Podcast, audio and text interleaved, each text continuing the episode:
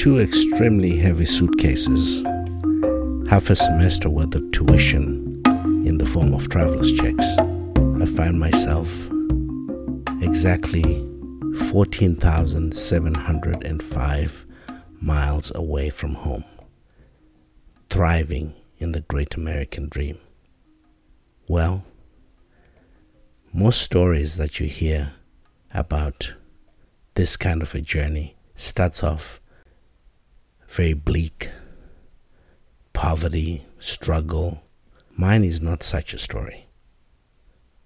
Mine is a story of a young man who left and came here, dropped a career that I was extremely successful at, to come and search for what I've considered to be the next step. A very moving conversation is one that I had with the registrar when I first got here.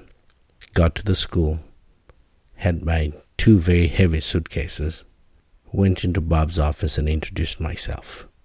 He looked at me and he looked at my file, and with his head tilted with curiosity, he looked at me and said, What are you doing here? Well, it is this question that I'm going to attempt to answer in this podcast. What am I doing here? Now that I had this vision in my head, this picture of me getting this college degree that I was wanting so badly, I had to come up with a plan. I had to figure out exactly how to do it.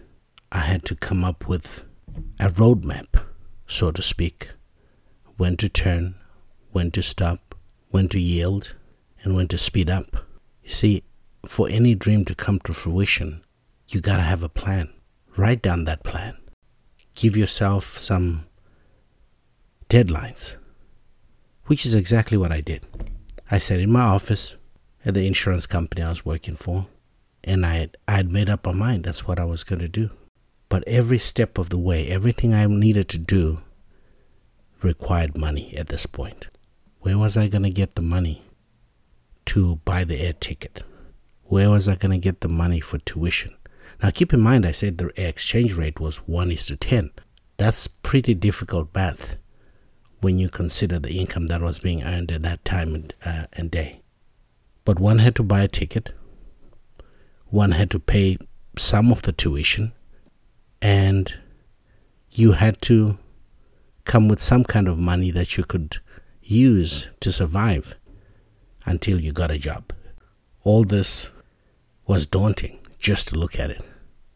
But because I was so determined and I told myself, I will do it, I can do it, I don't even know now that I talk to you how and what made me so confident that this could be done. Now, keep in mind, I come from a family of two it's myself and my sister, and nobody else really. No extended family to talk about. So I was planning on going to a foreign land where I was going to be by myself with no help, no phone call away, nothing. I was going and going to have to make it on my own, sink or swim, so to speak. So my plan had to be solid, and I had to be confident almost cocky, crazy, maybe some people might say. So I said, okay, here we go. I'm going to save enough money to pay off all my debts, pay off the car that I was driving, pay off, you know, the little assets that I'd acquired, pay all of those off, and then have enough money for an air ticket, pay the school that needed some money up front, and have some money left over to spend and to give them when I get here. Now, again, it was all a big gamble, but a gamble that was worth every single hardship that I encountered. According to me, my plan was solid, but if I tell you the plan, you think I was crazy. Because as I said earlier on, I arrived here with two suitcases and half a semester worth of tuition. Well, the university had said they wanted the tuition before you start classes, the full tuition. So you pay them a little bit up front, and then when you get here, you pay the rest of the tuition and you start your classes. So there is there comes I guess the the craziness of childhood, I guess, or youth. Or one can call it the confidence in oneself, or the confidence in the fact that if you believe in something, it is going to happen. So my plan was to come here. I had a few things that I bought that I thought, oh, you know, these are going to be a hot seller. People are going to buy this from me. I'm going to sell this this few things. A couple of jackets, leather jackets, I figured, you know what, if I can sell this for three, two, four hundred dollars a piece, oh my goodness, I'll be okay. But again, this was all a gamble. I'd done no research whatsoever as to whether you can even sell leather jackets. Hoop to who, who, you know, I'm selling a leather jacket from Africa. Who cares? Texas is full of cattle, so it's full of leather. So your leather jackets are not that fantastic anyway. There's nothing about them that screams Africa. There's nothing about them that screams anything but just a regular leather jacket. It's 100% leather, but that's about it. So, that plan obviously didn't work out. I'll explain more about that later. But, so, again, what moved me is, uh, is that I wasn't happy. And that unhappiness and that search for something bigger is really the fire that kept burning. So I worked hard, extremely hard, for the next few months. And the beautiful thing about the job that I was in was it was a commission based job. Life insurance was a commission based job. So the harder you work, the more money you make. And I was already a top earner in the in the branch. So putting my foot down on the accelerator a little bit gave me even more of an edge and a little bit more than what I was making before. So I paid off my debts, bought an air ticket, and said, okay, I'm ready. And I remember um, the travel agent. I can't remember his name now, but anyway, the guy said, looked at me and said, hey, man, are you going to come and pick up your ticket? I said, yeah, yeah, yeah, I'm going to come pick it up. Um, you know, I'll have the money by Friday or something, whatever it was. So I went uh, to Thomas Cook, which was the travel agent at that time, um, and I picked up the ticket. And he, he looked at me. He's like, "So, man, you're going to America?" And I said, "Yeah, I'm going to America." He says, "So, what's your plan?" I said, ah, "I'm just going to go to school and I'll come back." And he looked at me. Says, "Man, I tell you, there are very few people who come back." And I said, "Oh no, no, no, no, I'm coming back for sure." So picked up my ticket. Bulgarian Airlines, I remember that. Long layovers. Long, long layovers. I don't even know how many hours it took me to get here, maybe 40 hours or something like that. Um, landed in New York. That's as far as I could afford my ticket. The rest had to be Greyhound. So you can imagine getting a, what was that? Carey or some kind of a busing system or something or taxi system in New York. Um, went to Grand Central Station, bought my ticket for the Greyhound, stored my bags in the storage. There used to be storages back then, before the world got crazy. Put my bags in the storage and uh, waited for the time to come. It was uh, interesting walking around New York, going to McDonald's, getting something to eat. It was different. Now, get on a bus and travel with a Greyhound bus from Grand Central Station all the way to Texas. I can't even tell you how many days that took. Forget about taking a bath. uh, you brush your teeth, and that's it. You wash your face maybe with a little bit of water that's in the uh, bathroom in Greyhound. Exchange buses three, four, five times. Anyway, finally got to my destination. Welcome to Texas. This wonderful, gracious uh, professor from a local university in Texas was nice enough to house me for a few days between the time that I arrived and when school was supposed to start in Oklahoma. Um, poor lady. I think of the smell now of a man who is not bathed for a week or however long it was. Anyway, um, in this time period, I also got the news about the leather jackets. Well, these things were not going to sell for 500 bucks a piece or $200 a piece. They would be lucky to sell it all. Went to the local flea market.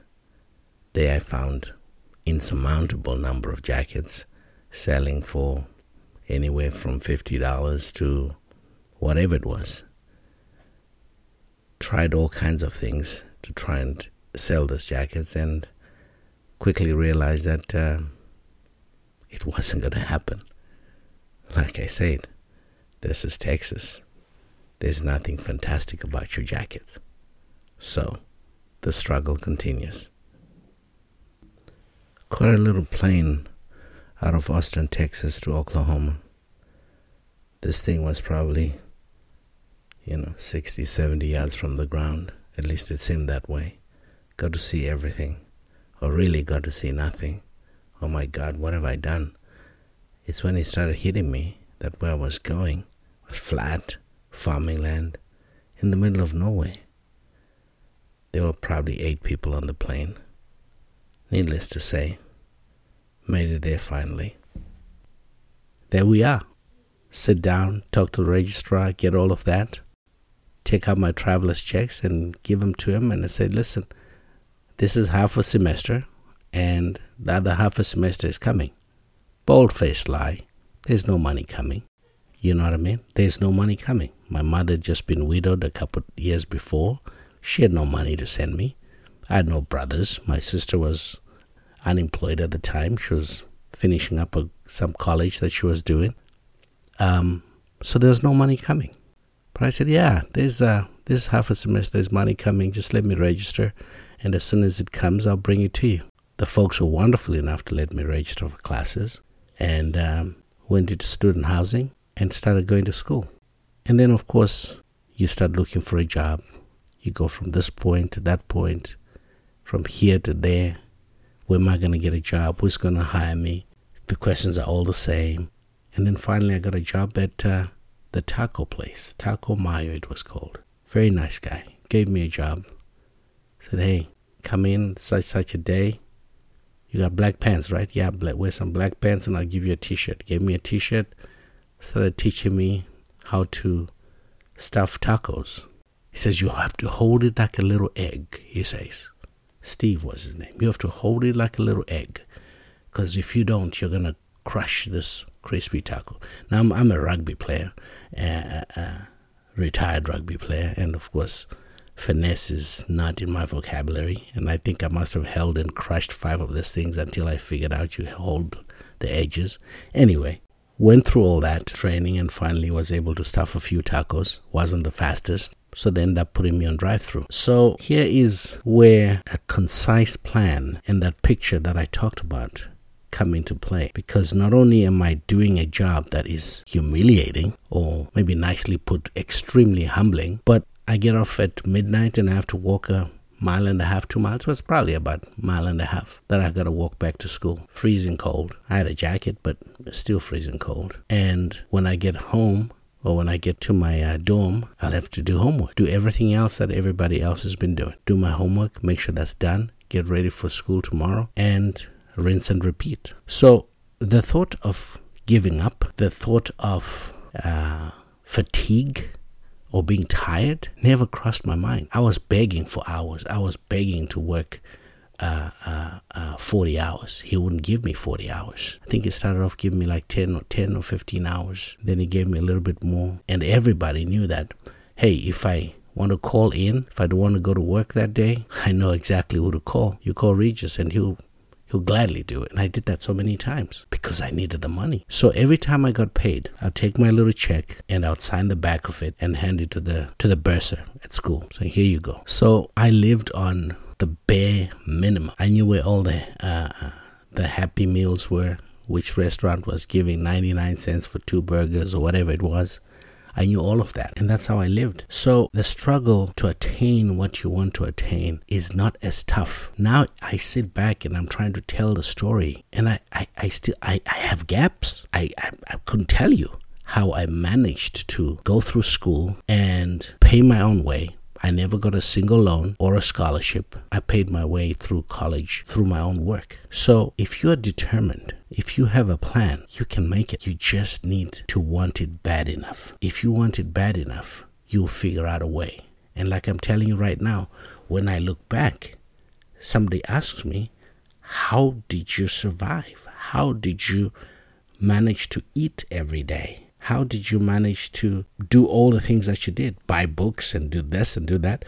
I mean, I got here and, and, and yeah, I went to the library. I mean, to, to uh, uh, the bookshop and I did purchase all my books. Half a tuition, half a semester tuition was paid. I did purchase all my books. And after a while, I got a little note saying, hey, we're going to drop you from classes if you don't pay your tuition. So I went to the bursar and I, and I begged him. And I said to him, listen, I'm not going anywhere. If I don't have money for tuition, I don't have money for an air ticket. So where am I going to go? Let me take my classes. As I'm getting paid, you know where I work. You come there for, for tacos every time. You know where I work. So every, every time I get paid, I'm going to give you some money. And when they do finally eventually send me some money, I'll give it to you. So that song and dance went on for a while until the economy back home started falling apart.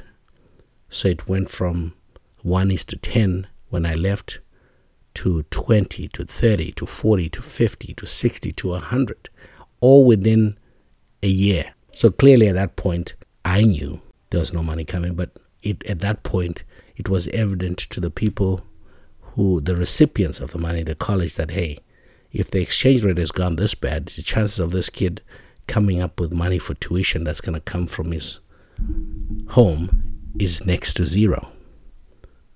So they worked with me, and I'm very grateful for those people. David, I think, was his name, the, the, the bursar. Very gracious guy. Let me take my classes, and every time I got paid, I brought in the money. So I soon found a second job, trying to get that 40, 50 hours, however long it was. So the pattern was very simple. The pattern was um, every semester I took 16 hours and I made sure all my classes were from the first available class until 11:30 11:40 thereabouts because at noon I had to go and start my shift at one of the jobs. I left the taco place and started working at Sonic, the drive-through. Boy, was that a good job. I thought this is wonderful.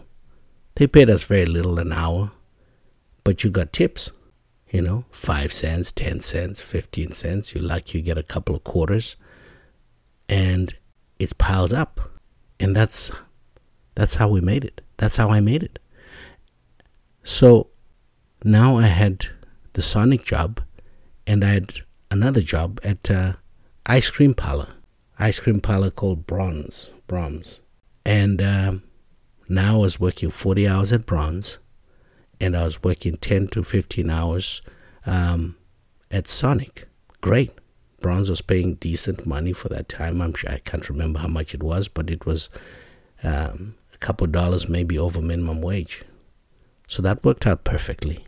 But I'll tell you this that for the longest time, I lived off of my tips from Sonic because the check I got from Sonic, the check I got from Bronze, I just went back to David, flipped it over, signed my name, and handed it back to him. Things got a little bit better. Finally got a job in uh, information center in the main library. Government documents.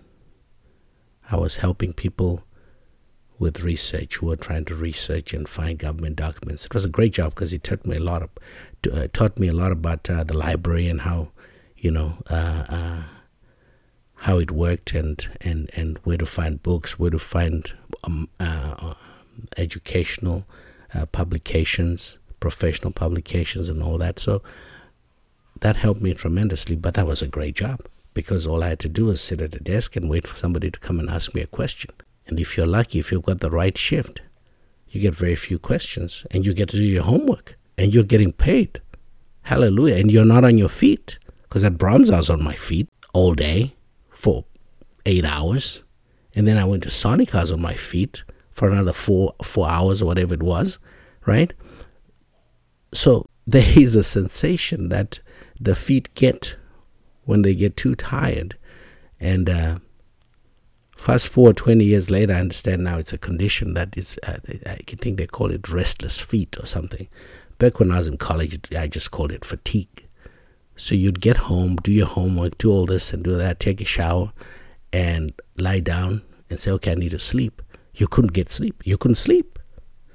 You had to wait, or at least I had to wait, until my feet, until my feet rested. When my feet had rested, then I could get up. Or sorry, then I could I could sleep. Right? Then I could sleep because before that my feet were tingling. There's no way that I could fall asleep. So anyway, so that went on and uh, I then found another job. Left the ice cream parlor and found the best job of my entire uh, college life which was uh, waiting tables uh, at a steakhouse. Boy, was that a beautiful job! So first off, I started off as a as a uh, what do they call those? The front desk. What do they call those? Anyway, um, greet people, you know, help out the waitresses every now and again. So I got the hang of it, and they let me. Um, I finally started waiting tables. Boy, was that a good job! I could work two, three. I worked three days a week maybe four if I'm lucky. And I made as much money as I was making working seven days because the tips were decent. This was a steakhouse, the only steakhouse in the town, or the only reasonable one in the town. Um, so most people tipped well, so you could leave the night with a hundred bucks, with you know, 120 bucks, and that was a lot of money. That was a lot of money, you know. I, I remember I bought a little car, and, and a full tank of gas was five dollars. So you can imagine getting a hundred dollars was God. I mean, geez, that's a great check. So I kept that job up until I graduated. But needless to say, when I think about it, later on I I came um, came to Texas, and I found out that my staple food, what I lived on, um, they they called them dog bones, uh, cut-offs or whatever you want to call them. I guess when they when they uh, the carcass of uh, of of of a pig, they take the meat out. Whenever they make the the chops and uh, the steaks, they cut them out and you know discard of the bone and whatnot, whatnot. So those are quite meaty. There's a, there's a lot of meat on those things. They call them dog bones. Hell, I I bought those and made them with some cabbage and that was a meal. You know, bought a little fridge, and my fridge was always full of dog bones because I was good. So I never ate out that much. The only place I ate out was the 99 cent burger with, with Carl's Jr. or 99 cents for two or something like that. I remember it was. Yeah, I think you got two of them for 99 cents. That's the only place I ate. Um, but life wasn't that bad. Or at least I wasn't complaining because I had my eye on that thing. I had I had my eye on that thing. I said, I am going to graduate. I'm going to get out of here as quickly as possible. And as luck would have it, um, my previous qualifications uh, had given me several hours, so I had a head start, so to speak. So I was never really a freshman. I think I was a low sophomore when I started. Um, I graduated um, in two and a half years. 16 hours, I think, is the least that I ever took insofar as um, credit hours every semester. And every summer I took two or three classes. So while everybody else was partying, I was working 60, 70 hours a week at my two jobs and going to school full time, even in the summer, because I wanted to get out. I knew or at least maybe something inside me knew that I couldn't sustain this kind of work. But looking back now, and even then, I don't remember a single time that I ever complained to myself or told myself this was hard or told myself this is unbearable or thought maybe why don't I just go back home? I never I never ever thought about that because the the goal and the why was too big. It was too big for me just to throw my hands up and say, ah, I'm done. This is crazy. Grit, tenacity. What are you willing to endure to get what you want? What are you willing to give up to get what you want? Because I'll tell you, there is nothing good that I've ever gotten, and I dare to say that anybody has ever gotten something really good without sweat, without sacrifice, without you giving up something. It could be time, it could be sweat, it could be whatever it is, but you have to give up something. There has to be a price for whatever it is that you want. So, how badly do you want it? Is a question I ask every time. And if you want it bad enough, you will give up everything. You will give up your right arm for something that you want bad enough. So I say, all of the hardship that I went through, the reason I didn't feel it, the reason I didn't see it, the reason I didn't think it was crazy, the reason I, I made it through that is because that piece of paper meant more to me than anything else. And I was willing to sacrifice whatever I had to sacrifice my self dignity, my pride. I put all that in my pocket and sacrificed and did what needed to be done to get it. And I got it.